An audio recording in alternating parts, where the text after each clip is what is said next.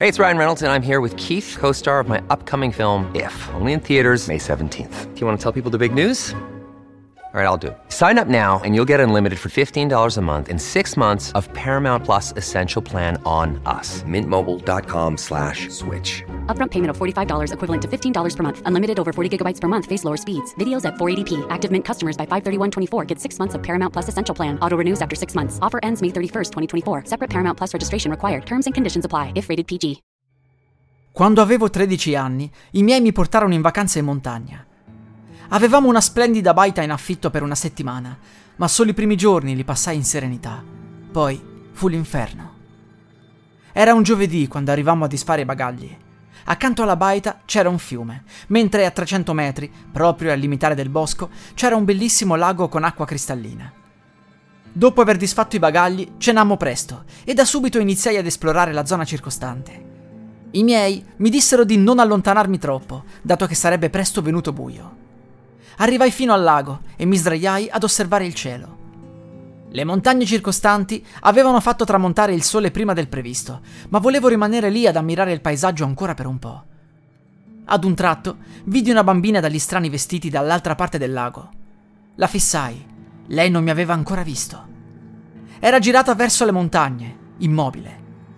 Mi chiesi da che parte fosse venuta, ma dal momento che fino a poco prima stavo fissando il cielo, pensai che fosse venuta dal sentiero alle mie spalle. Semplicemente non me ne ero accorto. Ad un tratto si voltò verso di me e mi indicò con il dito. Urlai Ciao! Lei non mi rispose. Rimasi lì per un bel po' di tempo. Tornai a casa che era ancora in quella posizione. Il mattino seguente andai con i miei genitori sulla cima della montagna. La vista era spettacolare e mi stavo già dimenticando di quella bambina. Tornammo alla baita per pranzo, mangiammo fuori e andammo al lago.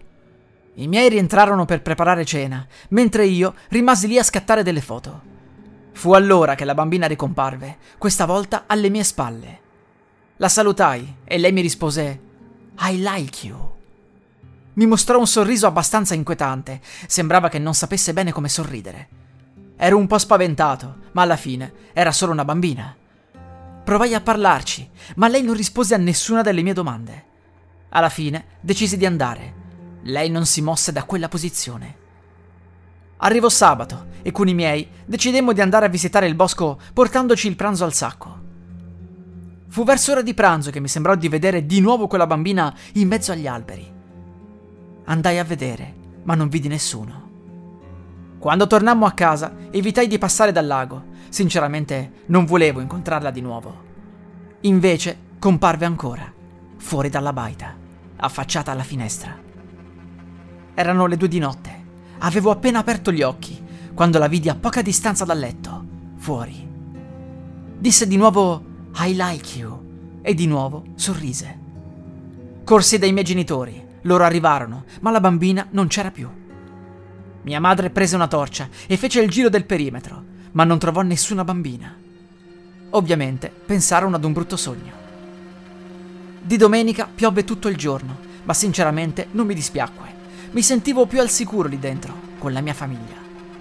La giornata passò tranquilla, ma di sera non riuscivo a dormire. Avevo chiuso le tendine dalla finestra, ma qualcosa dentro di me mi diceva che era lì dietro. Alla fine mi feci coraggio, scansai le tendine e la vidi di nuovo. Era lì, fuori dalla finestra, sotto la pioggia. Mi disse di nuovo I like you. Chiusi le tende e scappai dai miei. Di nuovo non mi credettero. Il giorno successivo mi rifiutai di andare con loro a fare un giro. Rimasi nella baita con tutte le tende chiuse e non mi azzardai mai ad aprirle. Di notte rimasi sotto le coperte fino alla testa. Andò bene. Il martedì fui costretto dai miei ad uscire con loro. Non volevano che rimanessi di nuovo da solo in casa.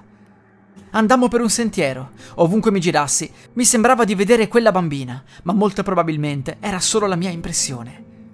Pranzammo ad un ristorante in un paesino e lì la vidi di nuovo, mentre ero in bagno.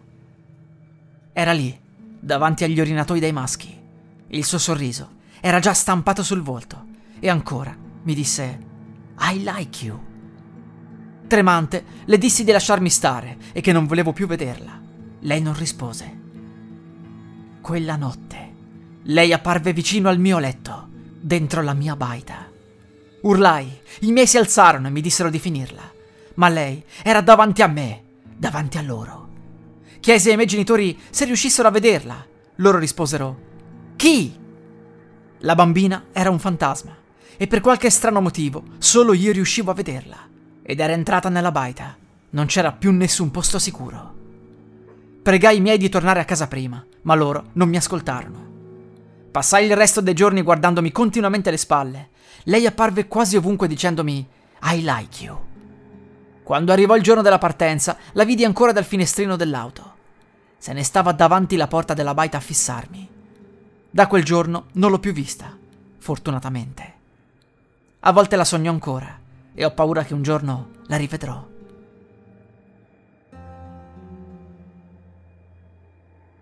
La musica utilizzata è Night of Chaos di Kevin MacLeod, musica in Creative Commons 4.0 by Attribution dal sito incompetech.com.